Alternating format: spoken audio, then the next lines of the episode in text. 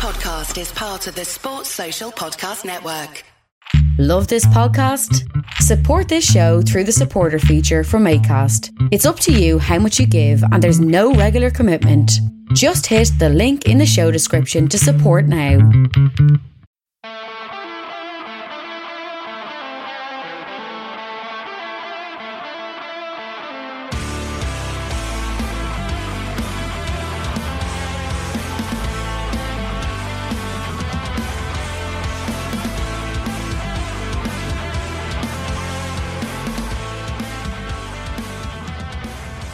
Welcome to the Two-Footed Podcast on Monday, September 28th, brought to you by EPLindex.com and our presenting sponsor, Liberty Shield. Liberty Shield is a VPN provider, and with blocks now being put in place on Premier League games across IPTV providers, a VPN might be just what you need. Check out their services at LibertyShield.com and use the code EPLVPN to get 20% off Liberty Shield routers and subscriptions. Can't beat that kind of deal. Good morning, folks. Good afternoon. Good evening, wherever you are. Big weekend in the Premier League, almost wrapped up. 8 games played so far, 2 more to go. I made a bit of an idiot of myself over the weekend, but you'd have that. We'll get to that in a little bit. Let's start off with Brighton 2, Manchester United 3. A game that ended in controversy. A game that could have ended a lot worse for Manchester United, who were roundly outplayed in this game. 18 shots to 7 in favour of Brighton. Brighton hit the woodwork, 4 times? Leandro Trossard, he appeared to be trying to win a crossbar challenge or a goalpost challenge. Brighton were comfortably the better team. United did not play well in this game. Brighton can count themselves very unlucky, and United can count themselves to be very, very fortunate to have come away with 3 points, because based on the performance, they didn't deserve any. But a draw overall, you wouldn't really have argued with. Marcus Rashford showed that he's not just an outstanding human being. He is an outstanding footballer as well. And he scored one of the early contenders for goal of the season. It's a brilliant ball by Bruno Fernandes down the flank. Rashford then absolutely roasts Ben White. Leaves the poor boy on the ground twice before slotting home. And at that point, it was 2-1 United, and you thought, OK, this is what it's going to be. United are going to win this game. But there's 5 minutes of added time, and in the final minute of added time, Solly March drifts in, unmarked, back post, simple header into the net. And that should have been it. That should have been game over. It should have been 2-2, call it off, let's go home, everybody's happy. And somehow we end up with more added time. And then the final whistle goes, and it's 2-2. But the United players swarm to surround the referee, because the last action of the game is a Harry Maguire header from a corner that gets cleared off the line. But Maguire is adamant that the ball has been handled. Now, the final whistle is gone, and the Brighton players are saying, well, you've blown the final whistle, the game's over. But the referee goes to check it, and it is a handball. There's absolutely no question. Neil Mopay has handled the ball.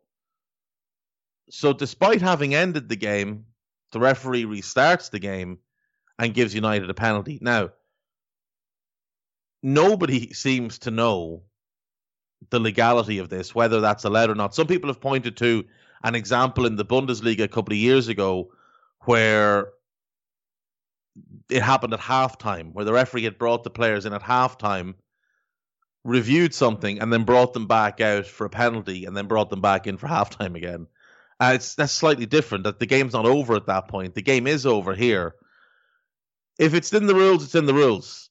There's absolutely no way to argue with it. I don't know whether it is or not. I assume the referee does. I assume he does, and for that, you can't really question him. But Brighton can feel very hard done by here. They've now lost their 2 home games this season, despite roundly outplaying Manchester United and outplaying Chelsea. They've been really unlucky in both games. But they can take a lot of heart from their performances. For United, though, it's a really good 3 points. It's a long way to Brighton. It's not a good performance, but you come away with 3 points. That's how you start to build a little bit of momentum. That's how you can find a little bit of form. Bruno Fernandes had a goal, an assist, and a hockey assist in this game. he is starting to show a little bit more after the atrocious dive against Crystal Palace. United are going to be heavily reliant on him and Marcus Rashford this season. Their midfield was so poor. Paul Pogba's performance in this game was absolutely awful. Absolutely awful. He looked like he just had no interest in playing the game. United will no doubt look to add players in the transfer market. The media spin has already begun. Those close to United have leaked out that you can expect a bid from Manchester United for Jadon Sancho this week. Now, they may get him. There is a chance that they can buy him this week. I think it's a small chance. I think it's unlikely. To me, it seems like they just want the fans to think, yes, they're trying, rather than actually trying to get the player. If they were actually trying to get the player, they would have done what they're trying to do now back in early August. I would be surprised if with this short of a period left in the transfer market, Dortmund were willing to do business. I think United have other needs that were quite open in this game. You could see that they need a better holding midfielder than Nemanja Matic. They need a better starting centre-back to go next to Harry Maguire. They're also still in for Alex Telles because they want to upgrade at left-back, and that's absolutely fine. But I think right-back is an issue for them as well. Even though they spent all that money on Wan-Bissaka, I wonder if maybe he'd be better off in a different position, because he offers absolutely nothing going forward. And if United want to play the way they say they want to play, they need to get more from their fullbacks going forward. Now, Ollie may have a tactical master plan, but I doubt it. At some point this week, I'm going to go through my list of 20 managers in the Premier League and rank them 1 to 20. And I can already tell you he's going to be in the bottom five. I don't see that there's a real plan with United. Again, in this game, the problems that they had against Palace were fairly evident. No tactical plan, no patterns of play, no structure, defensively or in attack. A little bit more heart, a little bit more fight, except from Paul Pogba. But all in all, it's a good 3 points. It's a really bad performance. And United probably should be a little bit concerned, because if they keep playing like that, they won't always get as lucky. Up next then was Everton against Crystal Palace. Everton travelling to London to face Palace, two unbeaten teams heading into the game. And Everton remain unbeaten. They remain with a 100% record. But Palace can count themselves very, very unlucky in this game. Another game with controversy, as Joel Ward is called for a handball. And Everton get a penalty, which wins them the game.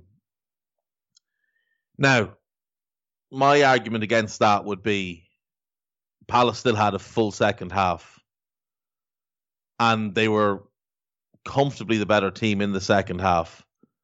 Everton had been the better team first half, I think. Dominic Calvert-Lewin scores a Dominic Calvert-Lewin goal. Palace come back and score through Coyote, who I thought played very well, dealt really well with Calvert-Lewin. It was a really good physical battle all game. But then the penalty happens around the 40th minute, Richarlison scores. And in the second half, I felt like Palace were the better team, but it always felt like they just didn't have anybody to create a chance for. There was lots of good work by Zaha, by Eberechi Eze. The midfield was playing well. Mitchell from left back was getting forward and joining the attack, but they lacked that real cutting edge. And then for some reason, when Roy Hodgson decided to introduce Michi Batshuayi, he did it by taking off Eberechi Eze, who had been controlling the game, running the game, the most creative player. It was a very strange decision by Hodgson. And I think it cost his team the game. But Everton can take real heart from this game. They gritted out a 2-1 win in a tough place to go. And 3 wins from 3. You can't argue what Everton are doing at the moment. Now, it looks like they're still in the market for a couple of things. They want a right back. They want a centre-back. There's been talk of a couple of different centre-backs that they're interested in, maybe on loans with options to buy. They missed out on the two right-backs who'd been heavily linked to them. Now, whether they've decided that Seamus Coleman and John Joe Kenny can be their right-backs this season, I don't know, but it is a little bit... Coleman is very good, but he is now past the point of you looking at him as an elite right-back as he once was. Kenny had a decent first half of the season at Schalke, but like everybody around him at Schalke, kind of tailed off badly in the second half of the year. I still think they need to add that right-back, and they definitely need to add a centre-back. They definitely need to find another player at centre-back because they're a bit thin there. For Palace, they're again been linked with more attackers and a couple more midfielders. They're looking for loans. It's hard to see who they'll get. I think Tom Davies from Everton would be a really good fit there, just as somebody to add a bit of drive, a bit of box-to-box dynamism into the team. But all in all, Palace can be really happy with the start of the season. I mean, they beat United last week. They beat Southampton on the opening day. 6 points after three games. I'm sure they'd have taken that if you'd offered it to them before the three games. Now, they probably would have expected to beat Southampton and beat Everton and lose to United, but didn't work out that way. But they still get their points. And Everton must be thrilled. They must be thrilled. It's the best start Everton have had in a long time. They look like a real football team again. James Rodriguez continues to just jog his way through games and be a level above pretty much everybody else on the pitch. Alan has been fantastic, absolutely fantastic. The amount of work he gets through midfield is sensational. And there's a really nice understanding between Lucas Digne and James Rodriguez starting to form, especially around set pieces. That's something to keep an eye on. Two players with great delivery. Everton should be really, really happy with how things are going for them at the minute. Then we had almost the biggest surprise of the weekend, and in some ways maybe still is the biggest surprise of the weekend. West Brom 3, Chelsea 3. So there's quite a bit to unpack with this one. West Brom race into a 3-0 lead. Callum Robinson and Kyle Bartley get them the goals, and Chelsea's defence just looked an absolute abomination. Frank made the decision to start Thiago Silva and to make him captain. He was atrocious. He looked completely lost. And I saw some people say, "Oh, well, it's, you know, he played right centre back last year and he's playing left today," and that is part of it, for sure, the adjustment period, but he's played left centre-back most of his career. So that's not it. What is it is that he's 36 and he's slow. He can't defend space. And in this game, he was been asked to defend massive amounts of space because he has Marcus Alonso next to him, who's not very good defensively to begin with, but only has one gear, and that's just going forward all day long. Doesn't do anything else. Just gets forward all day long. He had Andreas Christensen next to him, who's, I think, a good defender, but slow. Not the type you want as your covering defender. Let's just put it that way. And Reece James playing right back, who, again, just gets forward all day long and isn't particularly good from a defensive point of view. Alonso, Silva, and James all made big errors that led to goals. And Silva just looked... He had no speed around him, whereas at PSG, he had Keller, he had Kimpembe and Marquinhos. And quick covering left-backs as well, if needed. Now, James is quick, but the other two aren't. He had no solidity in front of him, where at PSG, he had Marquinhos and Verratti, and Idrissa Gana Gueye. Here he had N'Golo Kante and Mateo Kovacic, both of whom want to break forward, both of whom are best when allowed to press high up the field, neither of whom have positional discipline, neither of whom wants to be a sitting midfielder, and he was just left badly exposed, and this is going to happen over and over again. I don't think the experiment is going to work. I've said it since day one. When a team who are pretty average going forward, and I'll be kind to West Brom and say pretty average, when they score three goals against you and look like they make it very easy, it's not a good sign. It really isn't a good sign. Credit to Chelsea, though. Good second half, fight back. Mason Mount, I thought, was really good second half and really stepped up and kind of led from the front in that regard. And it Mason Mount, Callum Hudson-Odoi and Tammy Abraham get the goals. The three guys most likely to be replaced by Kai Havertz, Hakim Ziyech and Timo Werner when everybody's fit and the team is settled. Havertz and Werner didn't have particularly good games, but, you know, it's going to take time. Everybody just needs to cool the expectations on them. It's going to take both of them a little bit of time. I think Werner will adapt probably a little bit quicker, but people just need to give them time. That's all it is. Kai is going to be great. Werner will score goals. At the worst case scenario, he's probably Jamie Vardy in the Premier League.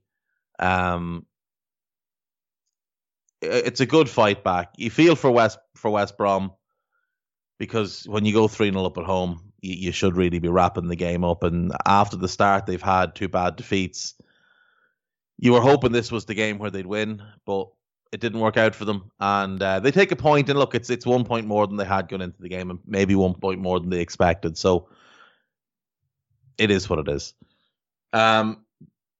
Both teams still need players. Chelsea still have a lot of questions. That's just what it is. They need a holding midfielder. They need another centre back. Mendy is due to start in goal, I think, next weekend. Whether he's the answer or not remains to be seen, but they still need work.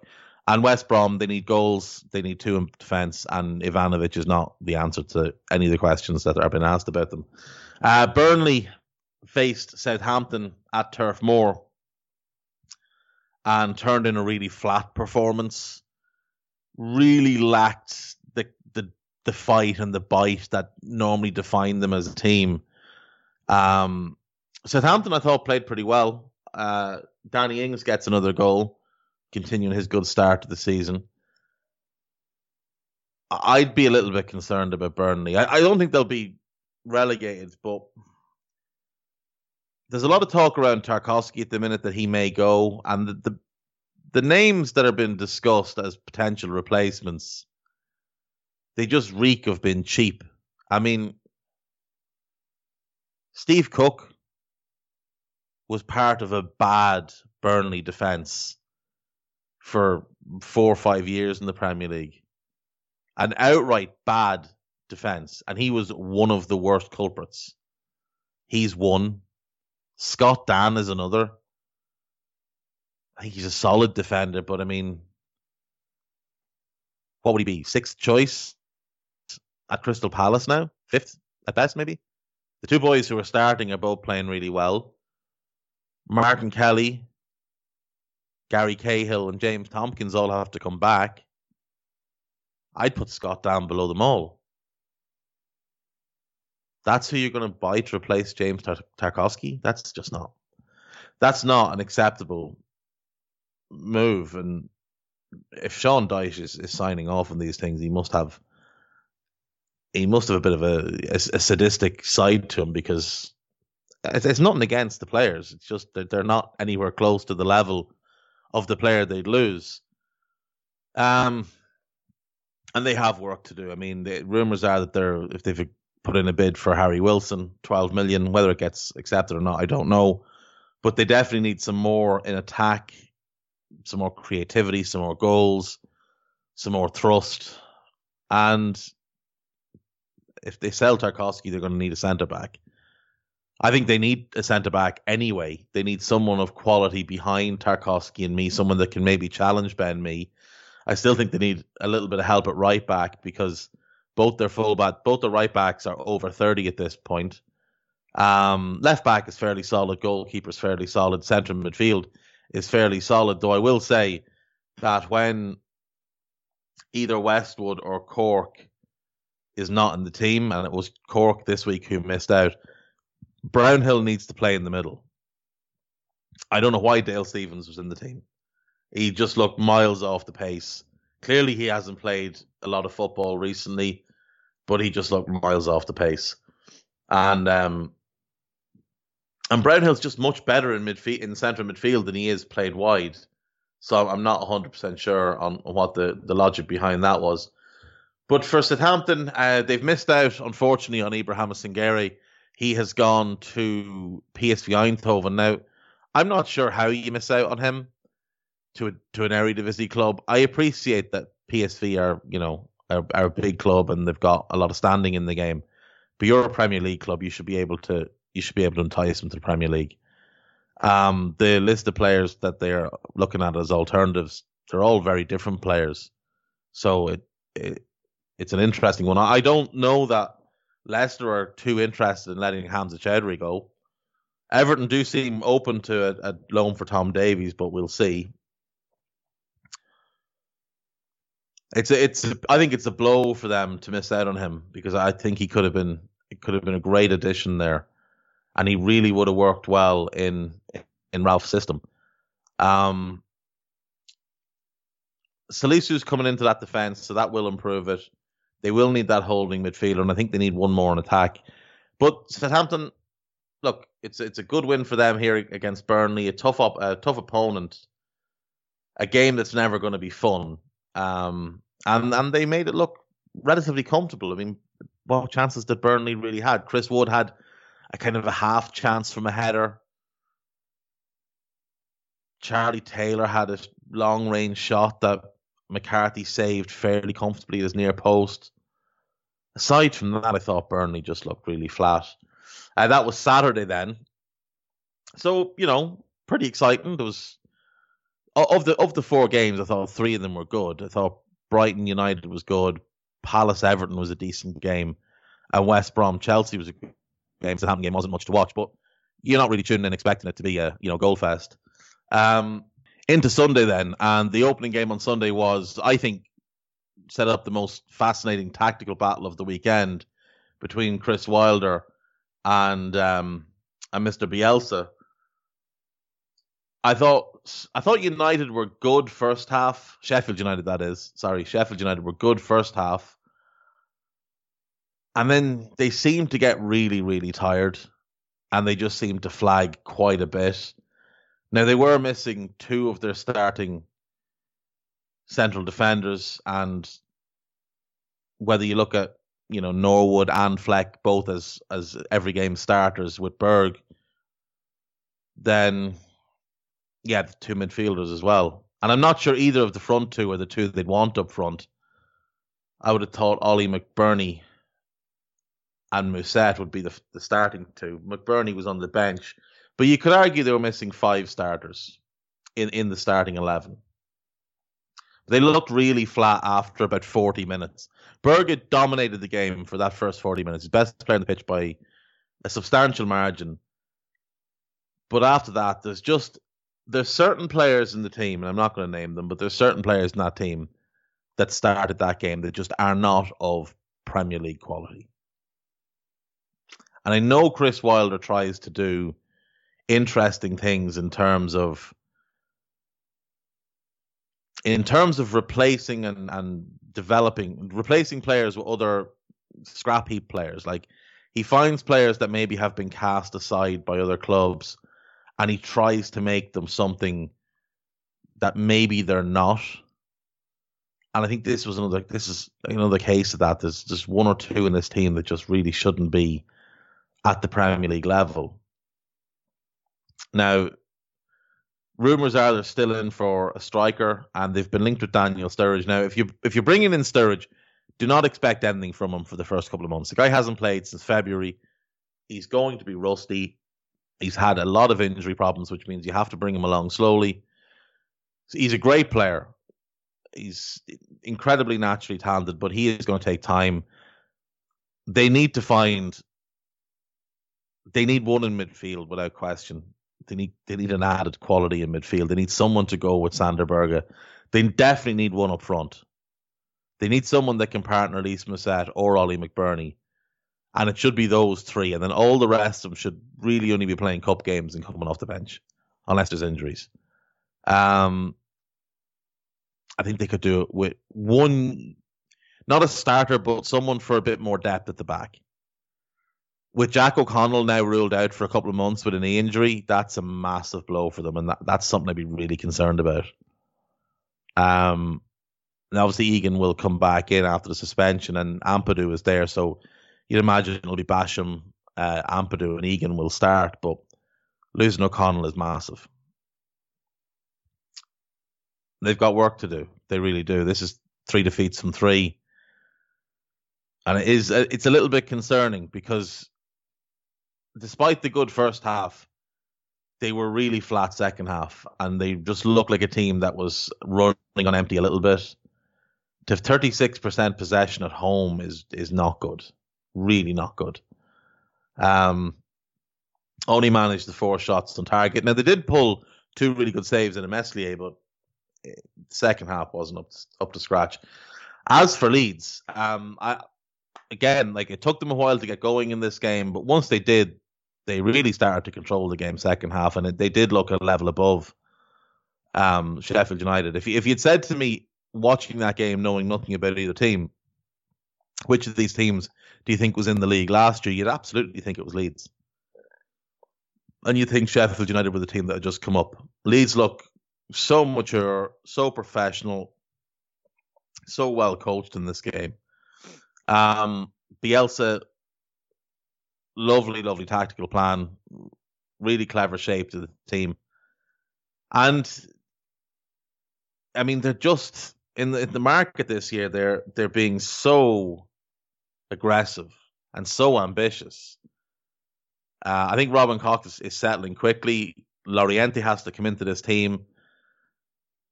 Rodrigo has to come into this team.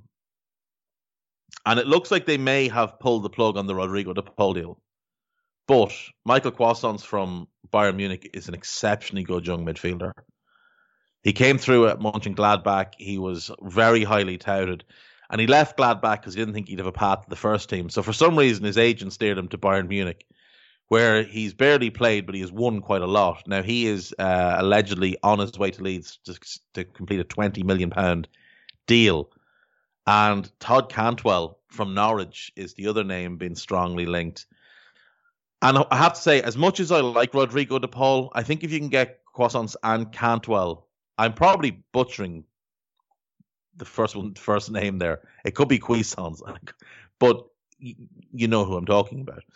If they can get both of these guys, him and Cantwell, for the same price as Rodrigo de Paul, given they're 21, 22, and can be long-term fits for Leeds, players that will develop, get better, and potentially be sold at a big profit. I think that might be a better move.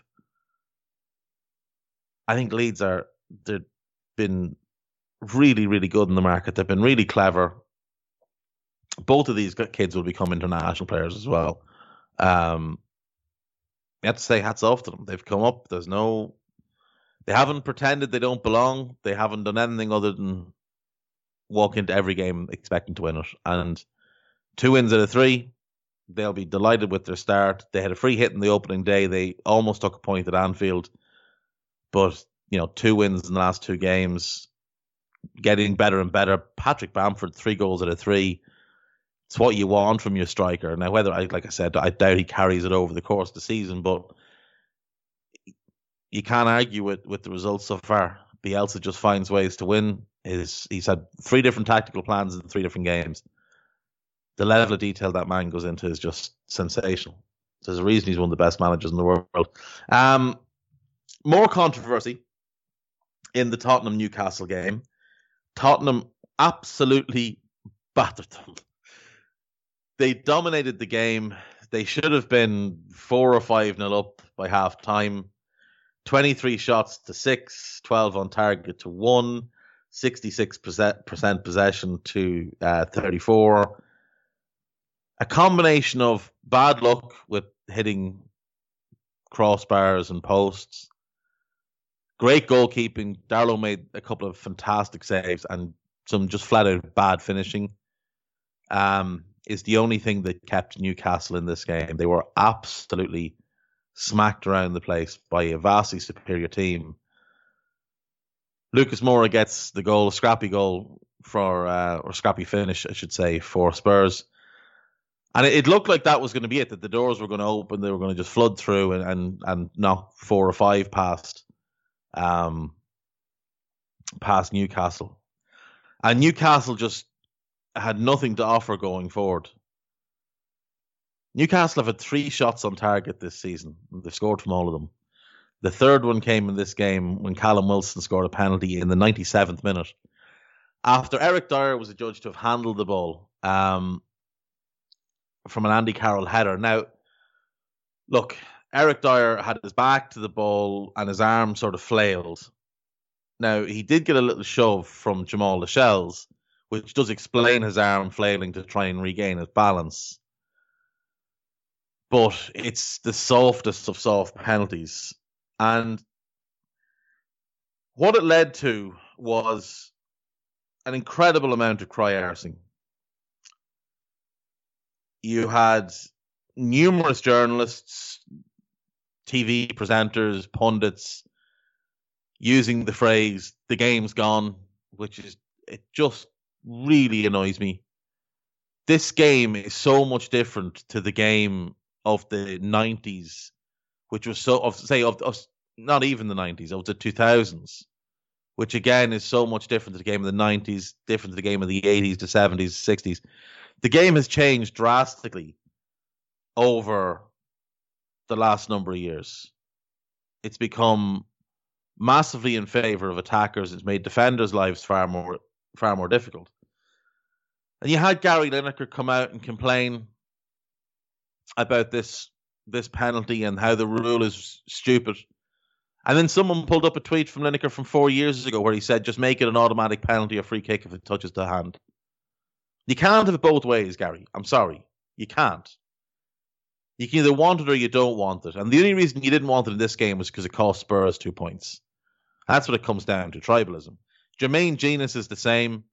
Comes out, game's gone, blah, blah, blah, blah, blah.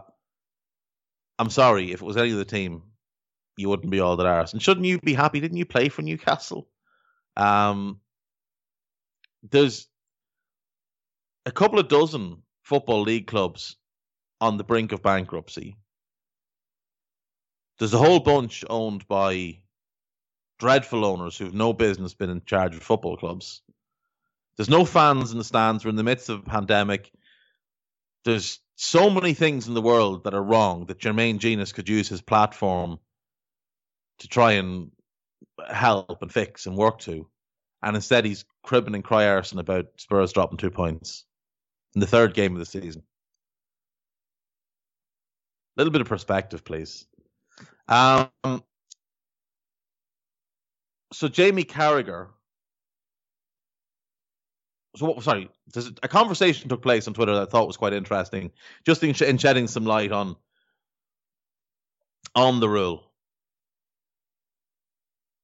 So Dale Johnson, who works for ESPN's very good reporter, said that was always a penalty as soon as it hit the arm. Someone called Marcus Smith replies, any chance this changes? If so, any chances this season? Or just something we're to get used to? So Dale replies, nope, this is the new handball rule. It's not changing. It's been like this in other leagues for 1 to 2 years. We've been cocooned from it until now. Jamie Carragher replies, if the Premier League did it differently last season, why can't we do that now? Which is a fair point. So Dale Johnson explains, FIFA has demanded that the Premier League stops doing its own thing and fall in line with both the laws and VAR protocol. This was always going to bring good and bad. Carragher replies, I'm aware of that. I'm not sure he was, but he says he's aware of that. But is there any possibility that the Premier League could assess these handball decisions and revert back to how they viewed them last season? If it's yes, they have to do it. And Dale replies, I'm afraid not, Jamie. The Premier League should have done as Germany did and introduced this interpretation of the rule following the 2018 World Cup. We would still have had this initial pain, but at least we've had the experience from the World Cup to draw on. If you remember, after that World Cup, there was quite a lot of hullabaloo about some of the handball decisions. So the Bundesliga brought it in straight away. La Liga, Serie A, and a few others brought it in last season. The Premier League were being stubborn and slow and have brought it in now. So Dale has explained that really well. Now, he's given some numbers. So these are penalties for handball given in the top five leagues over the last three seasons. So in the Bundesliga, in 17-18, there was 19. In 18-19, which was the first year with this rule, there was 38, so it doubled. Last season, 22, so it dropped back down. So people got used to the rule. Defenders and other players made adjustments to the rule, and therefore it is what it is. Those numbers are calculated based on a 38-game season. So they play 34, so they're just rounded up. In France, where it looks like they introduced it at the same time, they had 19 and 17-18, 34 in 18-19, so the new rule comes in, it jumps 15. And then last season, 31, that's calculated to a 38-game season because obviously their season got cut short and they didn't restart. So you can see the effect there. In Serie A, it went 31, 37 without the rule, and then up to 57 last year with the rule. Now, that tells me that Serie A defenders need to put their hands down. Bundesliga, La Liga, 20, 35, 48. That's just a growing trend. But it will drop down, it will even out. In the Premier League, 6, 14, 20. So it has been climbing even without this rule. This rule is only coming in now. So, look, it's going to take time for people to adjust to it. But eventually we will. The rule itself will have the kinks worked out in it. It's one game. It's the third game of the season. Newcastle get an undeserved point, fine. Spurs drop 2 points.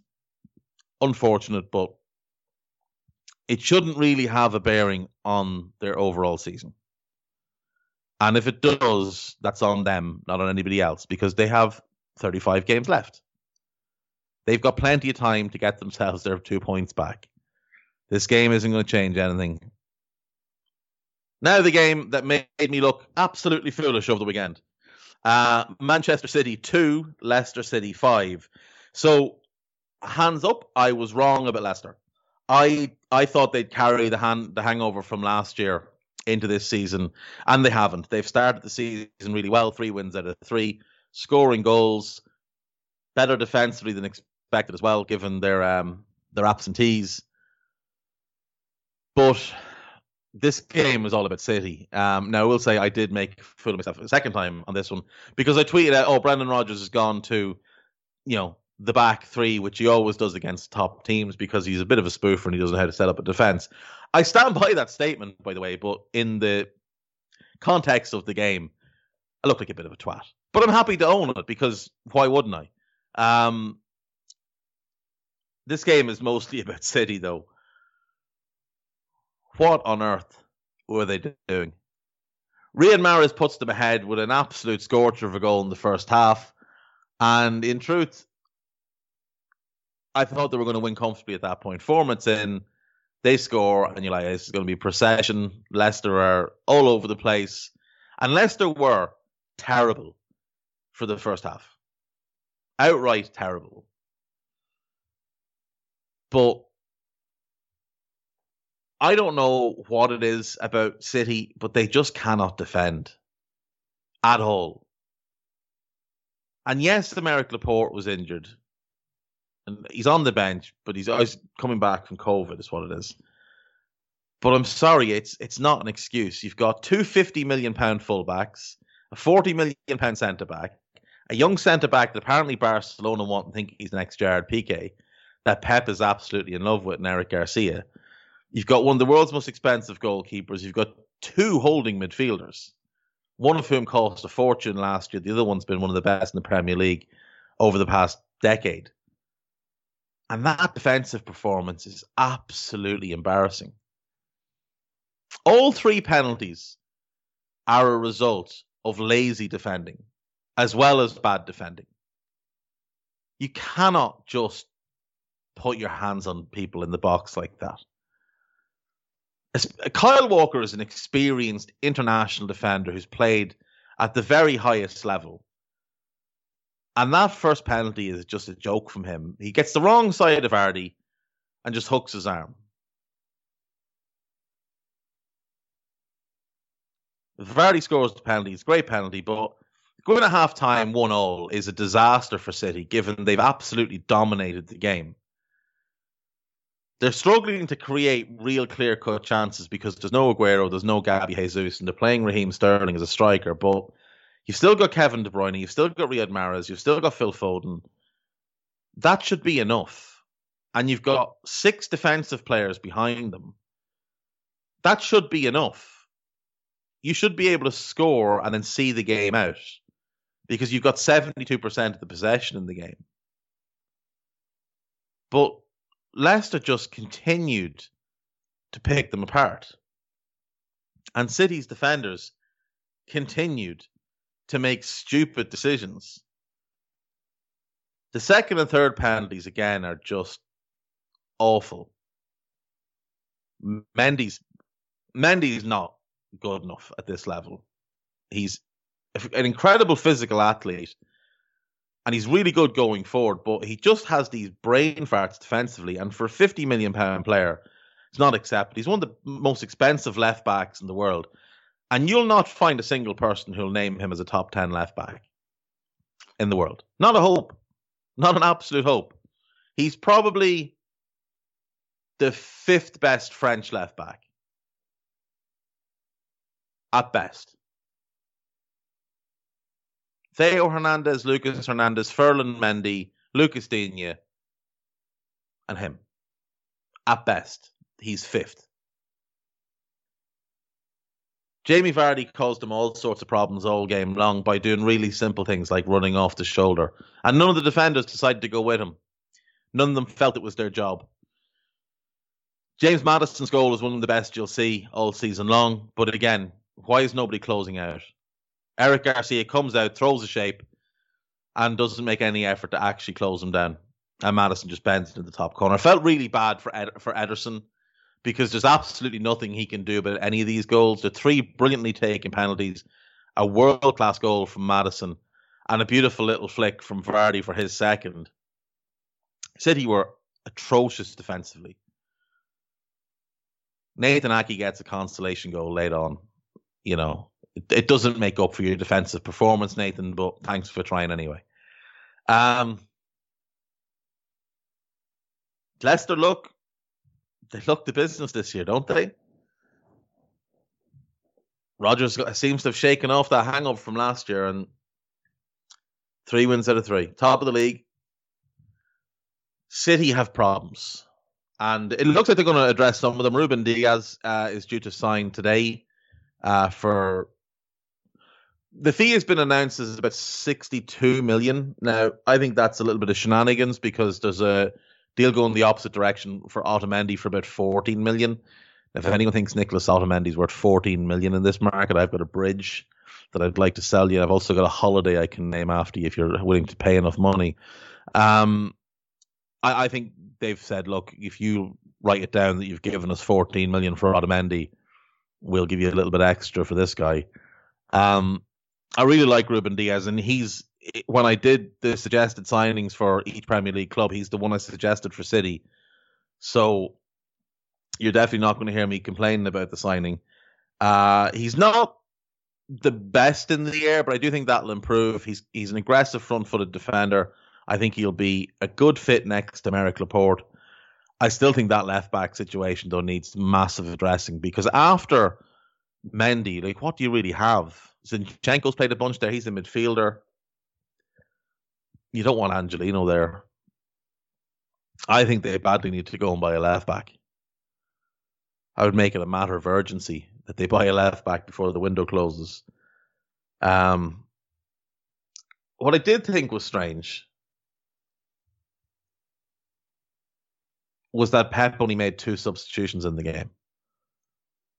I did think that was really, really odd. I also thought the City bench, I mean, for a team that has spent that much money, to have Liam Delap, Tommy Doyle, and Cole Palmer on the bench just tells me you haven't done a very good job. You spent that much money. The Ruben Diaz deal is going to push City past the £400 million £1 spend on defenders since Pep took over. Just on defenders. And they still need a left back. Now, I think Diaz, Laporte and Rodri as the holding midfielder, long term, that's a great base for City.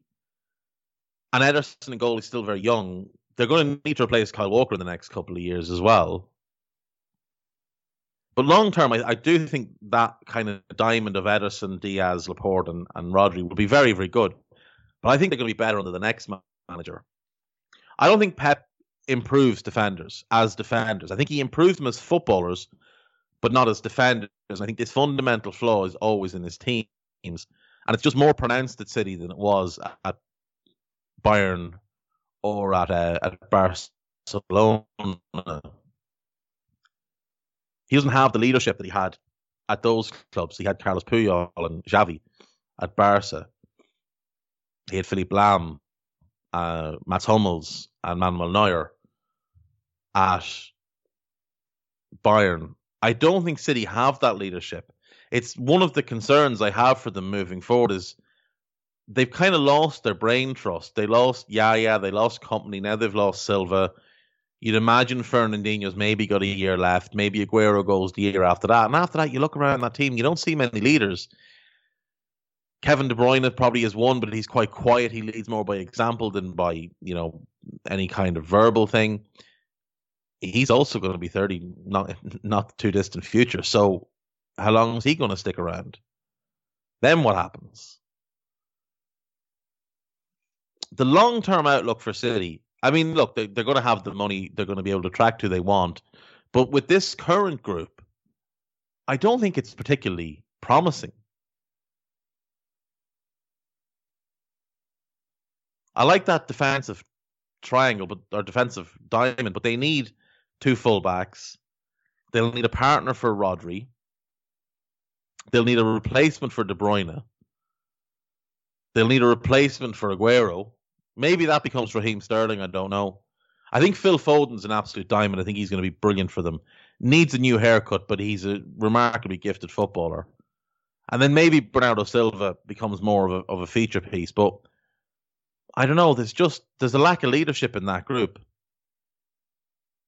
There's a lack of players you'd look at and say, when the game is really on the line, this guy is going to stand up. This guy can be relied on. You look at Sadio Mane, how he stood up for Liverpool over and over again. Even Rashford for United, Aubameyang for Arsenal. And you look at this team and there just isn't that guy. There's not that real out-and-out match winner without Aguero. And Aguero's 33 now, 34. It's going to be interesting. Pep's got a year left in his contract. This is it for him, I think. I don't know that he stays beyond this, but City need work this summer. Leicester still need to add a couple. They're still looking around for centre-back. Tarkowski's rumoured to be one that they're considering. But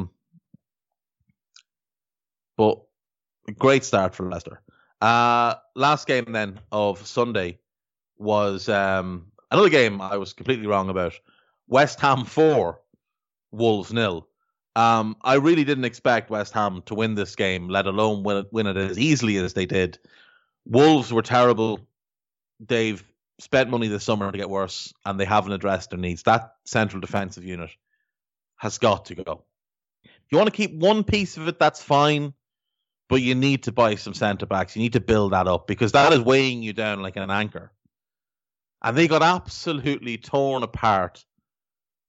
Not by Liverpool or City or Leicester or Spurs or Arsenal or Chelsea. By West Ham. Got absolutely carved open by West Ham. And not even West Ham's best players because they started on the bench. Jared Bowen carved them open. Mikel Antonio embarrassed them. It's as bad a defensive performance as you're ever likely to see. As bad as City were, they weren't as bad as this. City were bad all over. This was just on the defense here. Jarrett Bowen gets two great goals. The first one is a brilliant individual goal from a quick free kick from Fornals, sets him off, runs the defenders and bends it in the bottom corner. The second goal is really, really good because it shows his poacher's instincts. Fornals hits, it bounces back, and he's the first one to it, simple tap in. And at that point, you kind of thought, right, well, at some point, Wolves will wake up here. They'll wake up. They're not going to be this bad for the whole game. But they were. And in fact, they got worse. They continually got worse through this game. Wolves dominated the game in terms of possession with 64%. Only had 2 shots on target. West Ham had 7 shots on target, 15 in total, 36% possession, and still had 3 times more shots on target. Just a shocking performance from Wolves. Really, really shocking. But credit to West Ham. Maybe Moyes not being there is the key. Maybe he should stay home from now on and just call it in. Alan Irvine will do the touchline thing. But I was stunned by this game, genuinely. I really didn't expect Ham to win this game. And if you told me they'd win it 4-0, I would have said you were partaking in some sort of illegal narcotics. But they got their tactics spot on. The Souček and Rice pairing in midfield is really, really good, isn't it? It's really, really strong. It's something you can really rely on. If they can keep Rice and sort that defence out, they should be fine this year. Well, I say that. I did pick them to go down. But that, you know, I will see. Look, I'm not going to make any predictions on them now, but Wolves, something needs to happen there. Something needs to change. That defence, just you can't roll with that. You can't roll with that defence for the rest of the season. As things stand, I am readdressing my predictions largely because of how well Leicester have started, but it's Wolves who are going to tumble in my view. They've gotten worse this summer. So that's it. That's the 8 games. Tonight we have 2 games. First things first, we have Fulham against Villa. Big blow for Fulham as Marlon failed his medical. They had the deal agreed to bring him in from Sassuolo. So that's a big, big blow for them. They're going to have to find someone else. They do actually need 2 centre-backs, though. So, you know, time is running out. They play Villa. And I'd say I do fancy Villa to win this one. And then Liverpool against Arsenal. Big blow for Liverpool. It looks like Adrian is going to be starting in goal. Because Alisson is injured and Thiago Alcantara might also be injured. So that would be big. If Liverpool are without Alisson and Thiago, more so Alisson, he's the big one. They can get by in midfield.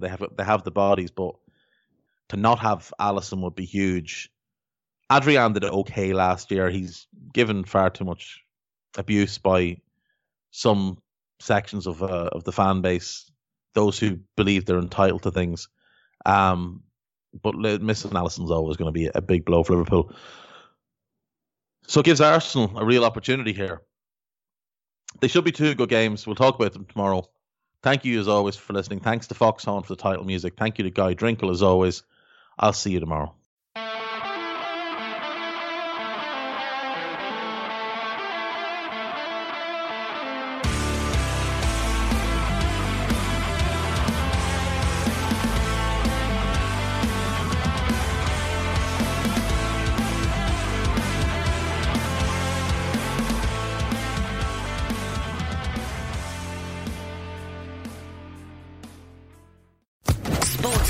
Podcast Network.